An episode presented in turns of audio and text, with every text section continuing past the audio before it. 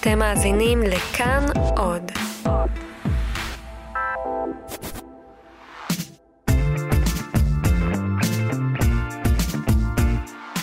שלום לכם, אה, מה קורה כאן? ההסכת של תאגיד השידור הישראלי. בכל פרק אנחנו מארחים מישהו אחר מהתאגיד, עיתונאי, מגיש, יוצר, אה, או יוצרת, או מגישה, או עיתונאית, אה, שעובדים בכאן. ומשוחחים איתו גם על העבודה שלה ושלו, וגם על מה שקורה במדינה ומה שמעניין אותנו, ככה קצת יותר לעומק. הצוות אה, שאיתי, מנור בראון, שלום מנור, אה, רומטיק העורך, שרון לרנר, על הטכנאות, אני ליאור אברבך, והאורח שלנו היום הוא תום אהרון. שלום. מה העניינים, תום? מה שלומך, הסכת? איזה יופי של מילה. איזה מילה נהדרת, שאנחנו... הם מחייבים אותך להגיד הסכת? אף אחד לא מחייב אותי בכלום. לא מחייבים אותך. אני זה שמחייב. את עצמך? אה, אתה מחייב את העולם, אוקיי. העולם כולו לומר הסכת. תהיה אתה ההסכת שאתה רוצה להיות בו. בדיוק, תתלבש כמו ההסכת שאתה רוצה.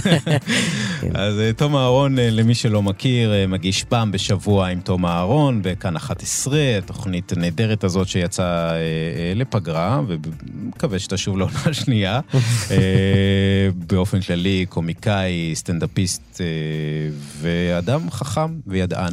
די, כן? אל תתחיל, נו. כן. והתחלת עם כאלה ציפיות. זה, זה השלב שאני, אתה יודע, מרים לך כדי ש... כדי שאחרי זה תוכל אה, להוריד. להרגיש בשיטת הסנדוויץ'. כן, כן. כן. אה, אמרתי שאני ליאור אברבך? לא, זה אני. זה היה מורגש. כן, חשו בזה. תשמע, אני, אה, אני חושב שכל מי שצופה בתוכנית שואל את עצמו איך זה עובד הדבר הזה. זאת אומרת, בסופו של דבר אתה מגיע למונולוג שלך מדי שבוע עם אה, המון המון עובדות והמון המון ידע, וזה מאוד מאוד מנומק. ספר קצת על התהליך. קודם כל, זה לא אתה לבד, נכון? לא, ממש ממש לא. אה, תראה, יש קודם כל את החלק השני של התוכנית ואת החלק הראשון. החלק השני זה באמת המונולוג, האורך שלו משתנה בין 12 דקות ל-18 דקות. Mm-hmm. אמ, החלק הראשון של התוכנית הוא אקטואלי, זאת אומרת הוא נגזרת של דברים שקרו במהלך השבוע, אם זה הפינה של גיא אדלר, או המונולוג פתיחה שלי, או עוד איזה אייטם שאנחנו תמיד אה, נותנים שם. והחלק הראשון עובד כמו כל תוכנית סאטירה שהיית מדמיין. Mm-hmm. עושים ישיבה ביום שני, ביום שלישי בבוקר גם. מדברים על הדברים, מנסים למצוא את הדעה ואת האמירה שלנו, ויוצאים לדרך הכותבים. מי זה מדברים? כמה אנשים אתם בצוות? אמ, בוא נגיד ככה, אנחנו יושבים, אני, העורך שלי אסף בקר, אה, הכותבים, שמספרם משתנה, אה, העורכת המשנה שלי, ושני תחקירנים. אז יש קאדר. צוות צוות, כן. כן, כן, זה ישיבה ישיבה, אתה יודע, גם צחוקים, גם ויכוחים, כל הכיף. זה באמת הרגעים הכיפים ביותר. אה, ואז יוצאים לדרך, אתה יודע, הכותבים מתחילים לכתוב, אה, אני וגיא, בדרך כלל הוא יושב על הפינה שלו ואני יושב קצת על המונולוג, שעוד שנייה נגיע לאיך זה עובד. אה, ו... ונותנים, ובסוף אני עובר על הכל, ואתה יודע, מנסח את זה מחדש, ומוסיף, מוחק, עורך את הדבר הזה. המונולוג זה תהליך הרבה יותר ארוך. מה שקורה זה שאנחנו עושים ישיבות תקופתיות כאלה שבהן אנחנו מעלים נושאים שיש להן התכנות, זאת אומרת, אה, כל אחד מביא את הרעיונות שלו, המאגר הביומטרי, כן או לא, mm-hmm. ברית מילה, המסע לפולין, ואז צוות התחקיר אה, יוצא לעשות איזו התכנות. זאת אומרת, בודקים, קוראים, מדברים עם מומחים, מנסים להבין האם יש פה מונולוג. כן, אוקיי. מה זה מדברים עם מומחים? זאת אומרת, ממש עושים עבודה, זה עיתונאות? זה, תראה, אין לי אומרה להגיד שזו עיתונאות, זה גם לא הוגן להגיד שזו עיתונאות כלפי עיתונאים אמיתיים. Mm-hmm. אבל אנחנו כן מציבים לעצמנו את הסטנדרט הכי גבוה שאפשר, אה, כי אתה יודע, בסוף אני לא יכול להיתפס כלא אמין, אני לא יכול ליפול. כי זה לא כי אני עיתונאי, אלא כי זה, נגיד, ההסכם שלי מול הצופה. אתה מבין? Mm-hmm. אז אני יודע שאני הייתי מצפה, אם הייתי צופה בתוכנית, הייתי מצפה שתהיה את הרמה הכי עמוקה ורצינית של, של בדיקה. אז זה מתחיל בזה, באמת בשלב השטחי הזה של כן. לדבר כן. עם המומחים. ואחרי זה הם מציגים לנו את הנושא, אנחנו מחליטים כולנו ביחד אם יש מונולוג או אין מונולוג מסיבות אחרות. זאת אומרת, האם יש אמירה מעניינת, האם יש חומרים מספיק מעניינים זאת אומרת, אתה יודע, קטעי כן. הוידאו שאנחנו מראים, האם הם מספיק מצחיקים, האם יש... האם הם גם אה, מקדמים את הסיפור? כלומר, נכון, הסינקים האלה שאתם מביאים. בדיוק. כלומר, שאנשים באמת אומרים את, את מה שאתה רוצה שיאמרו. לגמרי. יש נושאים, קשה לחשוב על דוגמה, אבל יש נושאים שנפלו כי פשוט אמרנו, אוקיי, יש פה דבר, אבל בגלל שלא התעסקו בו בחדשות, מהמם. אין לנו מספיק חומרים כדי לעבוד איתם. כן. כן. לפעמים אנחנו גם יודעים לייצר חומרים. זאת אומרת, היו כמה מונולוגים שהבאנו אה, מומחים וצילמנו אותם, נותנים סינקים והתייחסנו לזה, אבל זה גם משנה קצת את האופי. זאת אומרת, זה כלי שצריך להשתמש בו בזהירות, אתה מבין? כן. אז זה, זה הרבה דברים אה, שאתה גם מביא מהעולמות של הסטנדאפ שלך, או שאתה מביא איתך... אני לא עושה תחקיר כזה לסטנדאפ. לא, אבל באמת, הרעיון, או הנושא עצמו, או הדברים... אולי בהתחלה זה היה ככה, אבל אה, באיזשהו שלב כבר אתה חייב, אתה יודע, לצלול הרבה יותר עמוק משאי פעם נתבקשת לצלול. מהמם. כי בסטנדאפ, אתה יודע, עולם הרפרנסים שלך הוא הרבה יותר מיידי. כן. אמ, ובתוכנית לא, בתוכנית אתה צריך, אמ, אתה יודע, יש, יש איזה level מסוים שאתה מגיע אליו. כן, בוא נשמע אולי אה, קטע מהתוכנית. ובגלל שכל הדיון סביב מנדלבליט כל כך מלא ברעשי רקע, צריך לעשות סדר ולהבין את הבן אדם והתפקיד. והאמת היא שאני מרגיש די רע בשביל מנדלבליט, כי הוא באמת נמצא בניגוד עניינים כל כך חריף, שאני יכול רק לדמיין מה עובר עליו. זוכרים את ניגוד העניינים שהרגשתם כשהייתם ביסודי, וידעתם שאסור לגנוב, ונכנסתם עם חבר למכולת, וראיתם איך כשהמוכר לא מסתכל, הוא לוקח חבילת מנטוס מהדלפק, ונותן לבזק הקלות רגולטוריות בשווי של יותר ממיליארד שקלים, בתמורה לסיקור אוהד באתר וואלה, מי מאיתנו לא היה בסיטואציה הזו? וזה מה שמנדלבליט עובר כל יום. זה בקלות אה, בא לך הקטע הזה של לבוא ולדבר בטלוויזיה, בפריים טיים, על היועץ המשפטי לממשלה? זאת אומרת, אתה וואי, לא הכי מרגיש... לא, הכי כן. לא. זה, ספציפית המונולוג הזה, זה גם היה מונולוג שהיה לנו נורא קשה לכתוב. בדרך כלל, מי שכותב את המונולוגים זה גיא ואני. אה, גיא אדלר. גיא אדלר ואני, כן. ואנחנו נשענים אה, על עבודת התחקיר המצוינת שמחלקת התחקיר עושה. אנחנו לוקחים את התזה שלהם, זאת אומרת, את התזה שבנינו איתם ביחד, ואנחנו כל הזמן עובדים איתם בפינג פונג, אה, וכותבים בדיחות על בסיס הדבר הזה. ומנדלבליט זה היה מונולוג שהיה לי מאוד מאוד מאוד קשה לגשת אליו בגלל שכל כך פחדתי, אתה יודע, הייתי ממש מחוץ למים שלי, זה ממש שדה משפטי מהמם. מורכב לחלוטין. פוליטי. דווקא בפוליטי אני מרגיש בנוח, כי אתה יודע, אני, אני מתעסק בזה יחסית הרבה זמן, אבל לתת ביקורת משפטית, אתה יודע, זה דבר שממש... אה, ובסוף זה יצא וזה היה סבבה, ואני שמח שעשינו את המונולוג הזה, אבל זה היה אחד הקשים, כי ככל שאתה מאתגר את עצמך יותר עם לצאת מהאלמנט שלך, אז, אז כן, זה יותר מורכב. כן, יש פה, יש פה גם קטע, כי באמת אנחנו חיים בעולם של הפייק ניוז, ובאמת, לצד עולם הפייק ניוז באים קומיקאים כמוך ברחבי העולם, אולי אפשר כאילו ג'ון סטיוארט, טרוור נואה, שעושים את הדברים האלה, או ג'ון אוליבר כמובן, שעושים את הדברים שאתה עושה, ובאים ואומרים, רגע, רגע, רגע. משקרים אתכם, מבלבלים לכם את המוח, בואו נעשה לכם סדר. נעשה לכם את זה מגניב ומצחיק, אבל תשמעו, ככה זה צריך להיות. ובמקרה הזה של מנדלבליט, ברחוב, בהפגנות, בשיח הכללי... יש המון פייק ניוז, יש. נכון, נכון, נכון, נכון. כל נכון. אחד יש דעה, ואני לא בטוח שהיא מבוססת. אבל גם את זה עשינו, גם אה, את- פתחנו את המונולוג בלהגחיך את האלדד יניביזם הזה. ב- תראה, הפריבילגיה שיש לקומיקאים, אה, ואני חושב שזה מה שמייצר את המגמה שאתה מתייחס אליה, זה שקומיקאי מסוגל להתייחס למורכבות. באופן שבו אלדד יניב לצורך העניין לא רוצה, אה, והיכולת של מגיש חדשות לעשות את זה היא מוגבלת, בגלל, אתה יודע, ה-attention span האנושי, ובגלל אה, הרצון שלהם לפנות למכנה משותף כמה שיותר רחב, וכל מיני דברים כאלה. וקומיקאי, בזכות הכלי הקומי, מסוגל לפצח מורכבות ולהתייחס למורכבות. אז אני יכול לבוא ולהגיד, לא, אלדד יניב הוא מטורף, הדברים שהוא אומר על מנדלבליט הם הזויים ברמת ה... אה, לא נחתנו על הירח, אבל זה לא אומר שלא צריך לבקר את מנדלבליט. זו עמדה, זה נשמע פשטני, אבל היא יחסית... אה, מורכבת, זאת אומרת היא יותר מורכבת משהיה אפשר בקלות לצרוך בחדשות. ו- וזה היתרון שלי, וזה כאילו המקום שאני כל הזמן מנסה לעשות. אני כל הזמן מנסה להתייחס ולהציף מורכבות. כן, כי באותה מידה אנשים יכולים לבוא ולהגיד, בואנה, תם אהרון, מי שמך? כאילו, מה אתה משפטן? מה אתה נכון. פרשן פוליטי? פרשן אגב, מדיני? נכון. כאילו, גם על הכל, על הכל אתה מדבר, ממפעל הפיס, דרך מנדלבליט, דרך מדיניות החוץ של ישראל, באמת. כאילו, אבל זה גם שאלה שאפשר לשאול כל סטנדאפיסט שעומד על במה. מי שמך עכשיו לעמוד מול 300 איש ולהחליט שאתה... משהו שתגיד מעניין, ואגב, זה נכון, אני לא יודע מי שמי, זו חוצפה מאוד גדולה שאני תאגיד עושה. השידור הישראלי. כן, אבל, אה, אבל אתה, אתה מבין? אין לי הצדקה לזה. אני, אני יכול לעשות את מה שאני עושה ולקוות שמספיק אנשים יאהבו את זה ויחשבו שזה טוב, אה, ו, ולקוות שאני לא אמעל באמון של אף אחד, שכשאני אגש לכל הקשת הרחבה של הנושאים, אז אני אעשה את השיעורי בית בצורה הזאת. כן, יש... אגב, אחד, כן. אחד הכלים שאנחנו מאוד מאוד מקפידים עליהם, זה אחרי שאנחנו מסיימים כבר לכתוב את המונולוג על כל הבדיחות וה, והסינקים וה, והמידע והעובדות, אנחנו שולחים אותו למה שאנחנו קוראים לו בלוטים ורטים. זה לא מונחים שאנחנו המצאנו, אבל... מה אנחנו, זה? תסביר.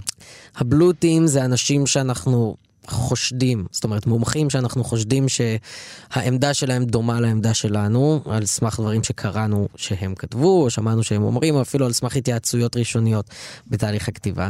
הרטים זה אנשים בדיוק מהצד השני. אה, ותמיד מעניין אותנו לקבל את הריג'קטים מהרטים, כי הרבה פעמים זה דברים שאנחנו אומרים, טוב, בזה אנחנו לא מסכימים כי אנחנו לא נסכים על זה בחיים, כי זו עמדה אידיאולוגית אה, הפוכה לחלוטין, אה, אבל זו נקודה מעניינת, ואת זה צריך לחדד. והדבר הזה מאפשר לנו גם, אתה יודע, לדעת שאנחנו, זה מעניין. כן, זה מעניין, זאת אומרת, יש לכם ממש כאילו קבוצת מיקוד כזאת היא קבועה. לא קבועה, כי זה, שוב, זה בגלל שזה קשת רחבה של נושאים, אז בכל דבר יש את המומחים האחרים, אבל כן. אני מרגיש שהעידן הזה, העידן הטראמפי, אני חושב, אה, תפס קצת את באמת את הקומיקאים שהם במשך, בערך תקופה לא- די ארוכה, הם חבר'ה דמוקרטיים, מאוד ברורים, שמאלנים, אה, ב- ב- אני מדבר עכשיו על הטלוויזיה האמריקאית, ותפס אותם גם את ה... בוא נגיד, לא הג'ון אוליבור- אוליברים, גם הג'ימי פאלונים והקימלים והחבורה הזאת, קולבר. כן, תפס אותם לא מוכנים.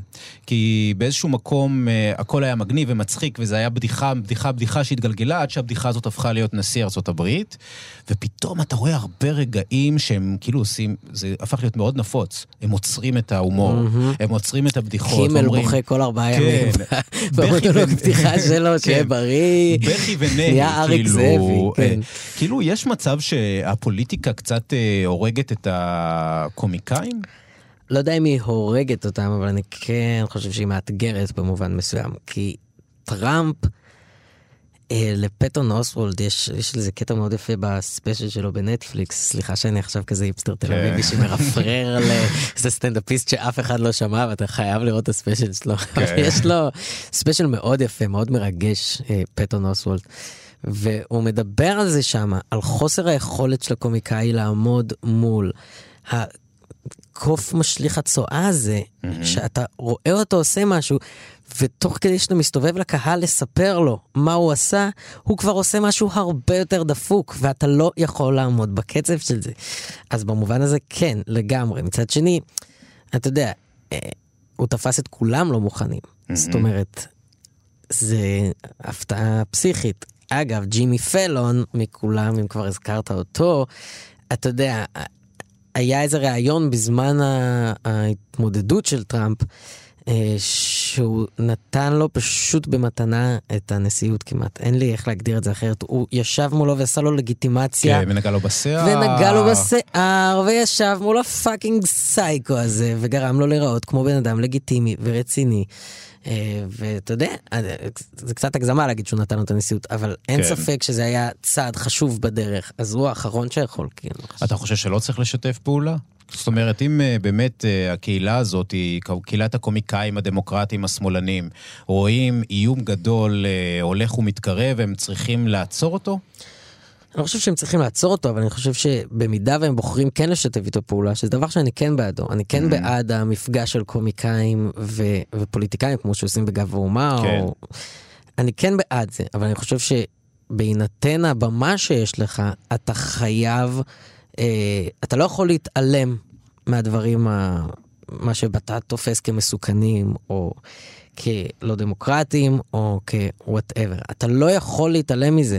בטח שאתה לא יכול להתעלם מזה מתוך שיקולי רייטינג צרים, שזה מה שאני מאמין שפלון עשה. אני חושב שהוא פנה שוב למחנה משותף שהוא ידע שהוא קונה אותו עכשיו עם הלוי דווי שלו עם טראמפ. ו- ו- וזה לא מגניב, כי זה, זה ציני, אתה מבין?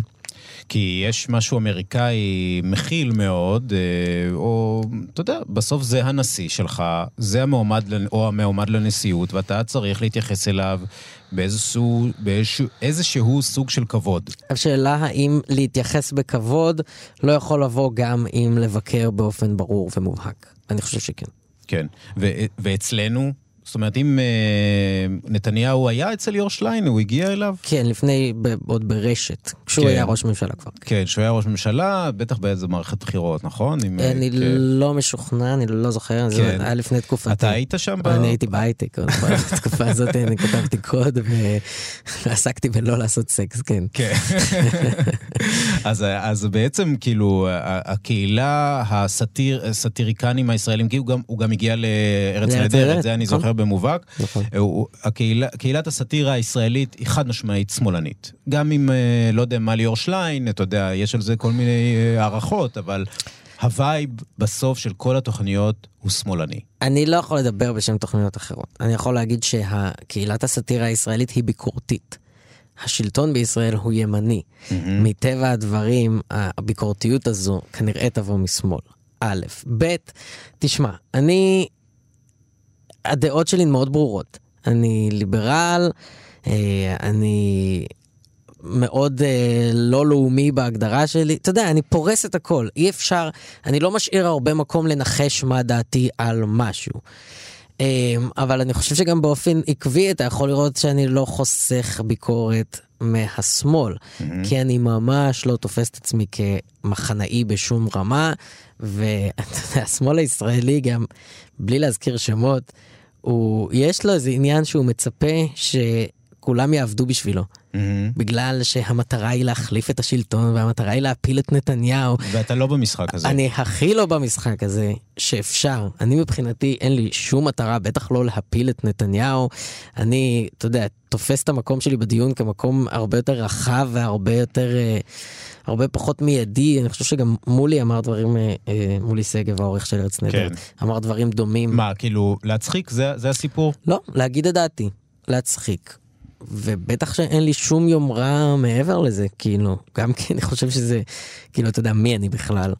אה, וגם כי אני לא חושב שזה מגניב כשעושים אומנות ממקום כל כך מגויס וכל כך אה, עם מטרה. זה לא מגניב, אתה מבין? כן. יכול להיות שאתה, אתה יודע, כי הרבה דובר עליך בתור אה, קולו של הדור. אה, לא, לא הרבה. ה-voice of קולו של. איזשהו דור. אה. אה, לא, אבל אולי באמת אתה כאילו שייך, אתה בן 28? כן. שזה מזעזע בעיניי. על הפנים. אה, ואתה יודע, אתם כאילו דור כזה ש... יאללה, בסדר, בואו נדבר על מה שמגניב, ונצחיק קצת, ויהיה נחמד, חושב? ונסתכל, ונביע את דעתנו, והשיירת תעבור. אתה חושב? יכול להיות. אה, ביקרת ברשתות החברתיות בחייך? כן, אבל זה בדיוק הנקודה, זה רשתות חברתיות, אתה יודע, רשתות חברתיות, הם נורא כועסים, אז מה אתה אומר מביעים את שאנחנו עצמם, לא מפגינים, שאנחנו לא יוצאים לשבור חלונות? אולי לא באמת אכפת לכם באופן עמוק. זה האשמה שאני, אין לי איך לתקשר איתה. כי, א', כי כל דור אמר את זה על הדור שאחריו. משחר ההיסטוריה, כל אחד היה בטוח שהאנשים שיבואו אחרי, אה, לא אכפת להם. באופן עמוק, באופן שטחי, זה היה הכל על הזין שלהם, דור ניהליסטי וחסר ערכים שזה. לא חושב שזה כל כך קורה. אני חושב, שוב, אני חושב שלאנשים יש צורך למדוד באופן מאוד מאוד ישיר אה, פעולות והשפעותן, כי אנחנו מאוד רגילים לחפש שליטה. כשבפועל דברים משתנים מאוד מאוד מאוד לאט. אתה יודע, יצא לי להיתקל לא מזמן בסרטון ש... בערוץ 2, באמצע ה nineties, יושב, אפילו לא הומו, יושבת אישה ב talk show בערוץ 2, לא זוכר מי הייתה האישה, ומספרת שיש לה חברים הומואים, ושזה בסדר. ומתווכחים איתה, כן. כאילו, וזה בלתי נתפס. כן. ואתה יודע, והיום, זה כל כך נון אישו לראות הומואים בפריים טיים. אז אתה יודע, האם אה, הדור שלי יצא לרחובות בדרישה חד משמעית שיהיו הומואים בפריים טיים? לא. אבל האם הדברים משתנים לאט לאט ככה שאנחנו, לא יודע, יותר מקבלים, יותר מכילים? נראה לי שבבירור כן. אה, ואתה יודע, אתה מסתכל גם על מפות הצבעה בעולם, בישראל זה קצת שונה, אבל בעולם אתה רואה שכן, צעירים נוטים להחזיק בעמדות הרבה יותר ליברליות, הרבה יותר מכילות, הרבה אבל יותר... הם גם לא רצים להצביע, בסופו של דבר. לאובמה הם הצביעו. אה, להילרי קלינטון הם לא מספיק הצביעו, אבל גם הצביעו יותר. אה, כן, לא יודע מה להגיד לך. אולי, יש גם, תראה, יש גם ש- תחושה מובהקת של אה, שחיקה של האמונה במנגנון הפוליטי. אה, זה גם מאוד גלובלי. אה, ואני חושב שזה, אתה יודע, זה גם קשור לזה שאנשים בדור שלי קיבלו מהר מאוד ומוקדם מאוד אה, קול ברור. לכל אחד יש את הקול שלו ואת האמירה שלו, וזה דבר מצוין בעיניי. אבל כשאתה רואה את הפער בין איך שאנשים מרגישים שהם יכולים לבטא את עצמם, לבין כמות ההשפעה האפסית שהם מרגישים שיש להם, בסופו של דבר, על המנגנון הפוליטי המרוחק, אני חושב שזה חלק גדול ממה שיוצר את התסכול הזה. ויכול להיות שאנחנו נראה איזושהי אבולוציה פוליטית, כאילו, של עצם המערכת עצמה. מה זה אומר? איך זה ייראה? אני לא יודע, אבל אני חושב שבאיזשהו שלב לא תהיה לנו ברירה אלא להתקדם למערכת שיותר משקפת את הרצונות המיידיים של הבוחר. אה, ואני חושב שזה דבר טוב גם. אני חושב שבני אדם, כשהם מקבלים אחריות, הם מתנהגים באחריות. אה, אני לא יודע לתאר. יכול להיות שיש פה איזושהי, אולי גם כניעה למערכת הזאת, להבין, אוקיי, זו השיטה, זה מה יש, ועכשיו אנחנו צריכים ללמוד לחיות עם זה, וסך הכל חיים לא רע. אני מסכים שסך הכל חיים לא רע, אבל אני לא חושב שאנשים נוטים לחיות אה, או לקבל פער כזה לאורך זמן. אני לא חושב. אתה יודע, אתה יכול לראות את זה גם עמים שחיים תחת אה, אה, כיבוש צבאי, בלי להזכיר שמות. אתה יודע, גם הרבה פעמים יש את האשליה הזאת של אה, בסדר, הם יתמודדו עם הזה ויגידו חיים יחסית בסדר. זה לא באמת מחזיק. אנשים לא יכולים לחיות לאורך זמן תחת מה שהם חווים כתחושת דיכוי. כן. או, או כתחושת אי מימוש אה, ההחלטות שלך. כן, אבל אנחנו לא שם, או שכן. זאת אומרת, אנחנו גם באיזשהו, אתה יודע, מורדמים קצת? אתה, אתה מדבר עם אנשים על פוליטיקה הרבה פעמים והם יגידו לך, מה זה משנה אחי? מה זה משנה? ואתה יודע, מצד אחד אתה רוצה להגיד להם, ברור שזה משנה אם אתה אידיוט, כאילו הכל משנה. מצד שני אתה גם מבין, כן, אנשים חיים את החיים שלהם, כאילו, אנשים עובדים בעבודה שלהם, אנשים יש להם את הצרות שלהם עם אה, בני ובנות הזוג, לא יודע, המשפחה שלהם, אנשים חולים, אתה יודע, לא לכולם יש את הפנאי ואת הפריבילגיה להתעסק בפוליטיקה ברמה הזו. אה, ואנשים חיים בתחושה שיש אה, מוקדי, של... מוקדי אה, הון שלטון ואנשים שאתה יודע, מושכים בחוטים מאחורי הקלעים וחוץ מזה לשום דבר אין משמעות. Mm-hmm. זו גם תפיסה לא כל כך מורכבת, כי נכון, יש מוקדי הון שלטון והם אכן מושכים בחוטים, אבל זה לא אומר שלכלום אין משמעות. כן. ואיפה הסאטיריקנים הימנים, דרך אגב? הסאטיריקנים שדווקא מרוצים מהמצב הקיים? אני לא חושב שסאטירה יכולה להתקיים במקום שמרוצה מהמצב הקיים. אני חושב שסאטירה, חלק מהתפקיד שלה זה להצביע על העמדת פנים ועל פערים בין תפיסה לבין מציאות. אה, ואני לא חושב שלמי שמרוצה מהמצב הקיים, כפי שאני מבין את עמדת הימין, כמו שאתה מתאר אותה, אני לא חושב שיש לו מה לעשות עם סאטירה. זאת אומרת, זה לא כלי רטורי שהוא יכול להתפרנס ממנו. כן. ואין אפילו, אתה יודע, אז היית אומר אולי הימנים היותר ימנים אפילו צריכים להיות לא מרוצים. מה, הימין או... הקיצוני? כן, נניח. חבר'ה שבדרך כלל אין להם הרבה חוש הומור. לא יודע אם פגשת, אבל אה, לא, זה אנשים שלוקחים, הימין הקיצוני אה, זה אנשים שלוקחים את עצמם מאוד מאוד ברצינות. אגב, כמו השמאל הקיצוני. אנשים ש... קיצונים באופן כללי. כן, אנשים שכל כך אה, מוקדשים ומזוהים עם המטרה של עצמם, אין לך איך לדבר איתם, הם סייקוז. כאילו, באמת, זה, זה אנשים חולי נפש ברמות הכי גבוהות שיש. כן. אגב, כל האלדד יניביזם הזה, זה אנשים, אתה יודע, אתה רואה את זה בשמאל, אנשים שבטוחים שהם מצילים את מדינת ישראל ממה שעוד שנייה הופך לדיקטטורה פשיסטית, כאילו, אנחנו במרחק אה, ארבע שעות מזה, ואם אני לא אציל את זה עכשיו... כן. אין הרבה מקום להומור בעמדה הזו, אתה מבין? כי הכל בחירום, כי אנחנו עוד שנייה מתים, כולנו. כן. אז כאילו, אוקיי, בסדר. אה, כמו שאתה אומר, אתה כן מבקר לא מעט את השמאל, בוא נשמע עוד קטע מהתוכנית. כבר כמה שנים שהשמאל עסוק באיך להביא את הקולות של המזרחים. אבל אנחנו רואים איך באופן מגמתי, כשמביאים את הקולות של המזרחים, האשכנזים בורחים. כי אלה אותם קולות של מזרחים שעושים להם קריוקי ב-11 בלילה. ואני רוצה להבהיר עוד משהו. אני לא אומר שאם אתם לא מצביעים לאבי גבאי אתם בהכרח גזענים. אלוהים יודע שיש כל כך הרבה סיבות לגיטימיות לא להצביע לאבי גבאי. אלוהים כנראה יודע את זה כי אבי גבאי מתקשר להגיד לו. אני מדבר מהר, וואו. כן, יותר מדי? לא, אני חושב שזה... הבהיל אותי עכשיו. כן. כן. אה, תראה, האישו המזרחי, כן. זה אישו? באמת? או שזה משהו שאתה משתמש בו לצורך לא, הבדיחות? שוב, אני חושב שאחד מהכלים של הסאטירה ואחד מהמקומות שבהם היא חיה הכי בנוח, זה בלחשוף העמדות פנים. אני חושב שאנחנו כ- כאנשים וכחברה, אנחנו חייבים לתחזק איזה שהן העמדות פנים כדי לא להתמודד עם כל מיני דברים. אנחנו כל הזמן עושים את זה. אה, ואתה יכול לראות את זה בכמעט כל דיון אה, חברתי, פוליטי, אתה יודע. החל מגברים שאומרים, אה, אה, יאללה, אה, נשים הן לא מדוכאות והן סתם שונאות גברים, וזה- הם, חייבים לחיות עם העמדת הפנים הזאת, אחרת הם יצטרכו להתמודד עם המצב שכן, שנשים הן מדוכאות ומרוויחות פחות כן. ונאנסות. ו... אתה יודע, וזה דבר שקשה להתמודד איתו. אני חושב שהשיח המזרחי, אתה יודע, הוא פרץ באופן שהוא פרץ בגלל שהוא ישב על העמדת פנים כל כך כבדה. אתה יודע, אני התחלתי את הקריירה כשעשיתי אצל קיציס אה, פינה לפני אה, ארבע שנים. משהו. נכון. פינה שהייתה סביב העניין הזה, זאת אומרת הפרמיס של הפינה היה שאני לוקח את אירועי השבוע ומנתח אותם מהזווית המזרחית-אשכנזית. ואתה יודע, חשבתי על זה לא מזמן, שהיום פינה כזו כבר לא הייתה עובדת, כי זה כבר obvious. באמת?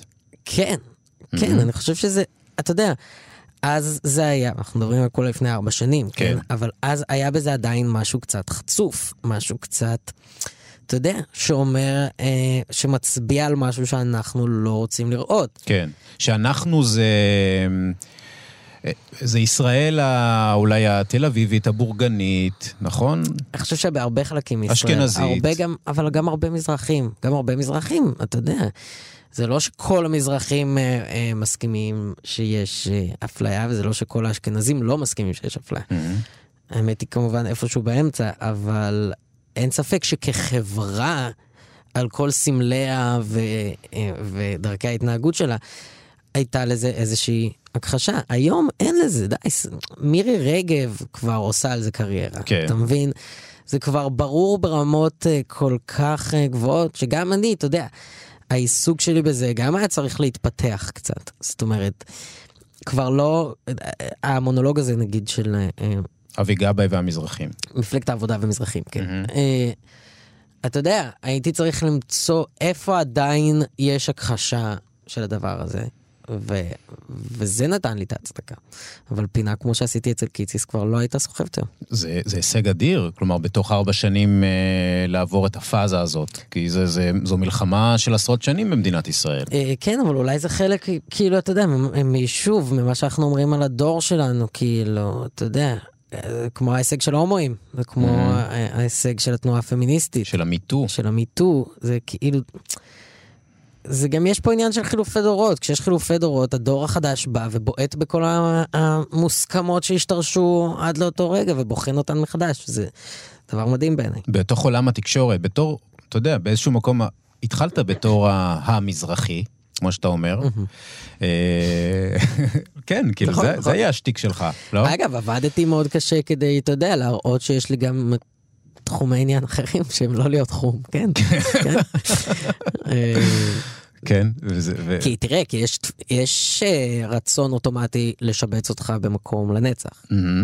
אה, הרצון הזה הוא של כל המערכת. בעצם אתה אומר, באתי, זה היה כרטיס הכניסה שלי, אחר כך עבדתי מאוד קשה כדי להתקבל בזכות דברים אחרים. כן, אתה יודע, לא לזנוח אה, אף חלק מעצמי, אבל גם כאילו לתת ביטוי לדברים אחרים שאני חושב ומרגיש. כן. ו... ואתה וזה מרגישים את זה? את האפליה הזאת ב- ביום-יום, ב- ב- כשאתה צומח בתוך ה- התחום הזה? לא יודע, תשמע, אני מפורסם, אז אני כבר לא מרגיש כלום. כאילו, זה, זה לא שאני מקבל את היחס של אה, אה, כל בני, ה, בני העדה. אבל אתה מרגיש את זה במקומות, אתה יודע, אני כל הזמן שואלים אותי את השאלה הזו, הרי, שזה גם מעניין. למה Mm. כל הזמן חוזרים לשאול אותי את השאלה הזו? אה, כי אני חושב שזה גם חלק מהדיאלוג הזה שאנחנו מנהלים עם העמדת הפנים. אה, כי היינו, היינו רוצים באיזשהו מקום שאני אגיד לך לא, זה כבר נגמר, ותגיד לי אחלה ונלך הביתה, כאילו, וכולנו נעשה קומביה. אבל אתה רואה את זה במקומות, קודם כל של ייצוג, שזה לא משנה האם אני ספציפית מקבל את אותו יחס גזעני שמקבל מישהו מירוחם, שאני חושב שהוא קיבל יחס הרבה יותר גזעני, אבל מספיק שאתה יודע, אף אחד בפרסומות לא נראה כמוני, והרבה יותר מדי ממוקדי הכוח לא מאוכלסים על ידי, אה, ויותר מדי מבתי הכלא כן מאוכלסים על ידי. אתה מבין, זה סטטיסטיקות שכן, אי אפשר להתעלם מהן. האם כל בן אדם שפוגש אותי מתייחס אליי שונה כי אני תימני? לא. Obviously, לא. סביר להניח שלא. סביר להניח שלא. אבל אגב, גם זה קורה. כן. כן.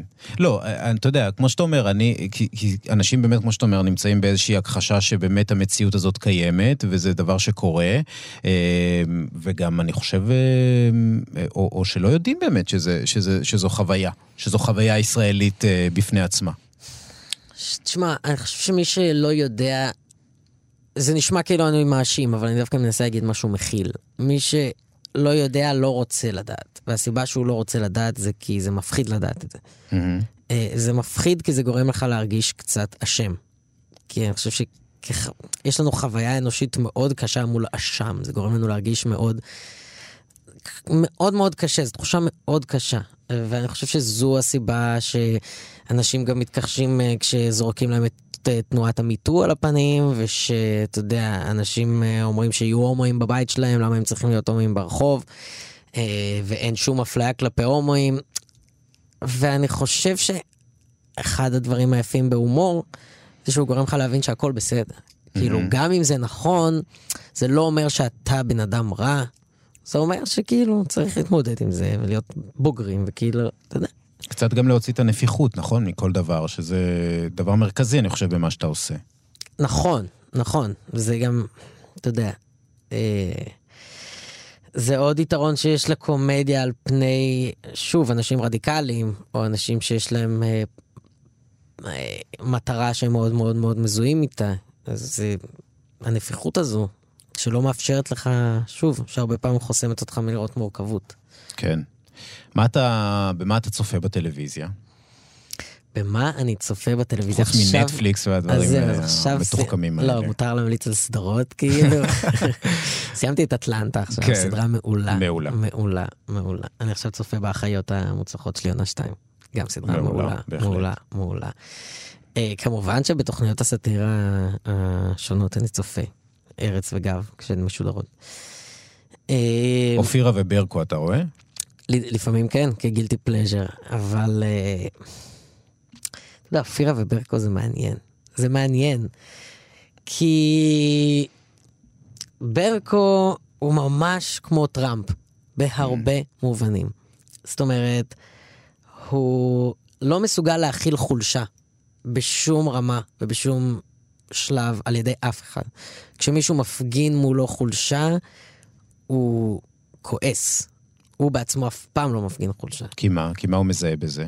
אני לא יודע מה הוא מזהה בזה, אבל אני חושב שלאנשים קשה עם חולשה. אה, ואני חושב שברקו הוא המייצג של זה, במובן מסוים.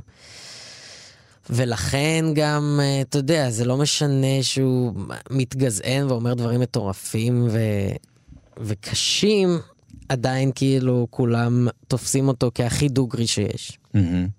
זה מעניין איך הוא מצליח לשמור על התדמית הזו, כשבפועל הוא רק מתבריין. זאת אומרת, זה כל מה שהוא עושה.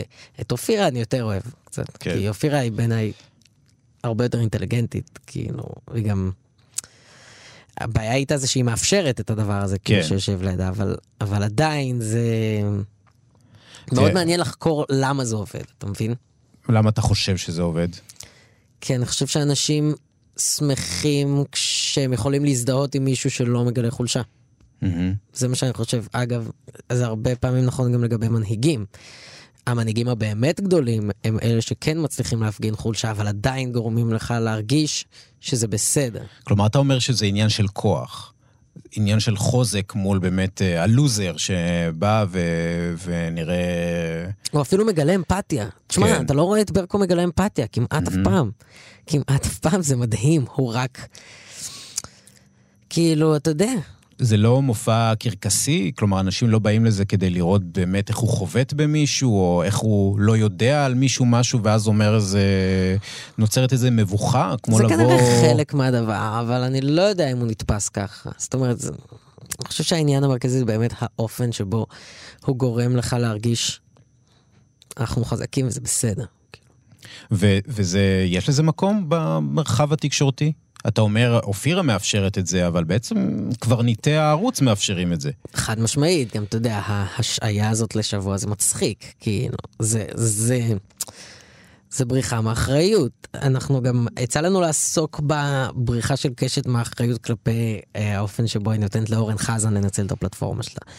שזה גם, אתה יודע, ביזיון. כאילו, ואת אורן חזן אני לא מאשים בסיטואציה הזו, כי הוא אורן חזן, כאילו זה מה שהוא, הטאלנט בעולם של עצמו, וזה בסדר, כאילו. כן. אמ, אבל קשת לא צריכים לתת לזה במה.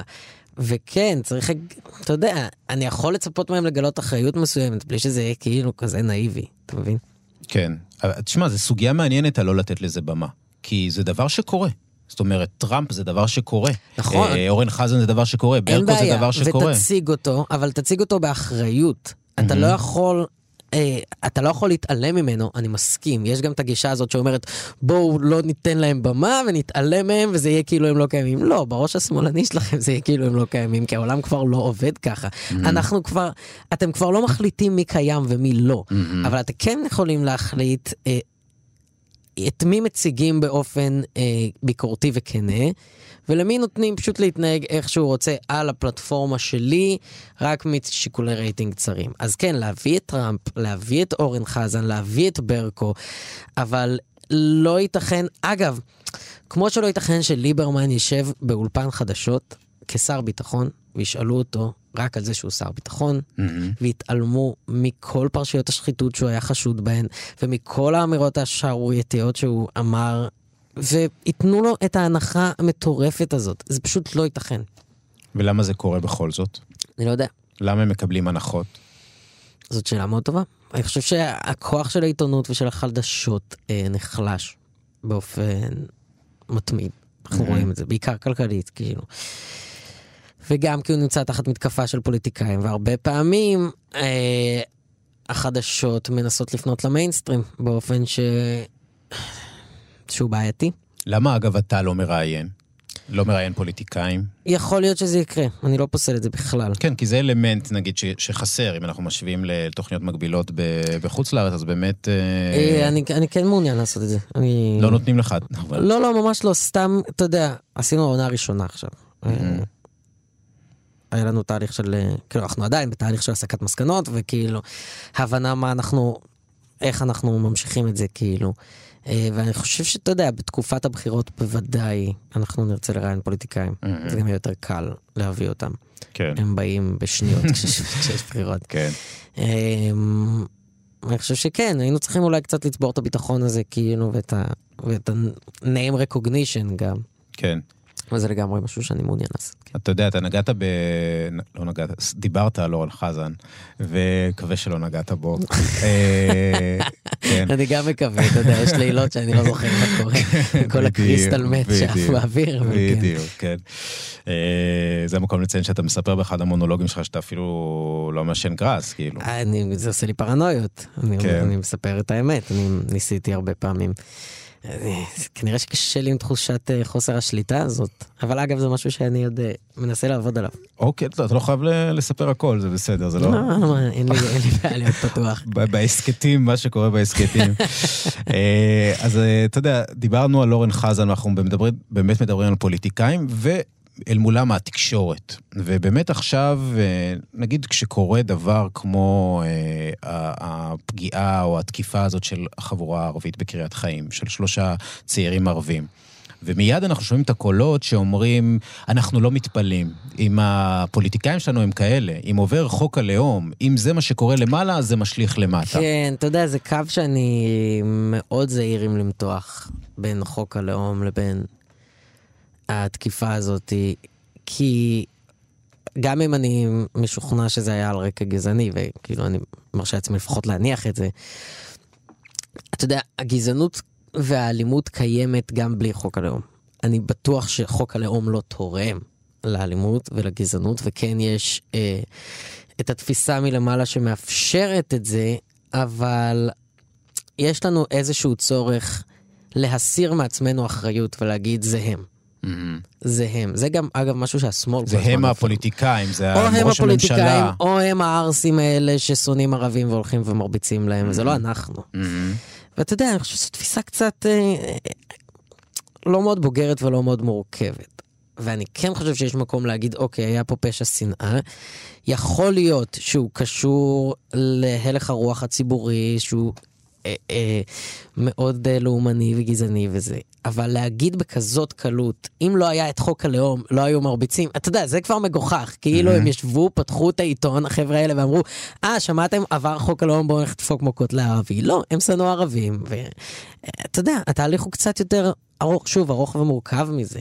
כן. אני... יכול להיות שחוק הלאום זה אחד הסימפטומים של אותו תהליך, מצד אחד ומצד שני, וברקואים כאלה בתקשורת. נכון. 아, אגב, יש גם עוד נקודה אה, לגבי זה, שאני חושב שהשמאל, בגלל שהוא כל כך, וזה משהו שהתייחסתי אליו הרבה פעמים בתוכנית, בגלל שהשמאל כל כך שרוי בתפיסה הלאומית והציונית של עצמו, Mm-hmm. הוא לא מצליח למצוא טיעוני נגד מספיק טובים לחוק הלאום. אז הוא מתחיל לזיין את השכל, על, סליחה, על מגילת העצמאות, ועל סעיפים שחסרים בחוק הלאום, ועל זה שבגלל חוק הלאום מרביצים לערבים, ויש סיבות הרבה יותר טובות לתקוף את חוק הלאום. אנחנו לא צריכים לחכות לפשע שנאה כדי להגיד שזה מטומטם, Mm-hmm. אבל היות שהשמאל לא מרשה לעצמו להגיד, חבר'ה, הגדרה לאומית זה בדיחה, כאילו בואו נתקדם כאנושות, כבני אדם. אז אתה יודע, אז, אז כן, אז, אז, אז אוקיי, אז הנה, אז אה, הרביצו לערבים, בגלל זה זה לא טוב. לא, כן. תתבגרו, כאילו, אתה מבין? אתה התבגרת בשנה האחרונה? אני מתבגר כל הזמן, שזה חלק. מתפיסת הזמן, כן. אבל... אה, לא, אבל קרה לך מה, זה- תשמע, זו הייתה שנה מאוד משמעותית, הקפיצה, קפיצת הקריירה הזו שעשית. כן, אני חושב שעכשיו בחופש אני אתחיל באמת לעכל את כל מה שהיה. כי, אתה יודע, הרכבת אה, דהרה ואני דהרתי איתה והכל היה בסדר, ועכשיו צריך כאילו קצת את ה... את הרגע הזה להבין ולחוות. אה, וכן, ברור, גדלתי כאדם, כן? זה גם... אתה מרגיש צורך להיות מנוסח יותר, אמ, להסביר את עצמך יותר, או שיש עליך יותר אחריות? בבירור יש עליה יותר אחריות גם במובן שאתה יודע, אני מנהל מערכת שעובדים בה אנשים וכאילו, אתה יודע, אתה בוס. אני סוג של בוס, כאילו. אמ, לא, אבל גם, אתה יודע, אתה מנווט את הספינה הזו, ואם הספינה הזו בסוף תטבע, אז יש לזה השלכות על חיים של עוד אנשים. כאילו, זה דבר שאני כל הזמן... אה, הוא נמצא איתי, וגם אה, אני לומד דווקא לנהל דיאלוג יותר בוגר עם, אה, עם ההבנה שהתוכנית זה לא אני. זאת אומרת, אגב, הסכתים היה עכשיו אה, בהסכת אחר של התאגיד, של אה, חיות כיס, היה פרק מאוד מאוד מאוד יפה על כישלון, נכון. אה, של צליל ו- ושאול. צליל ו- אברהם ושאול אמסטרדמסקי. אמסטרדמסקי. ואחד מה... אנחנו פשוט ב first name כן, basis, כי לגמרי, אנחנו כן. כולנו מכירים.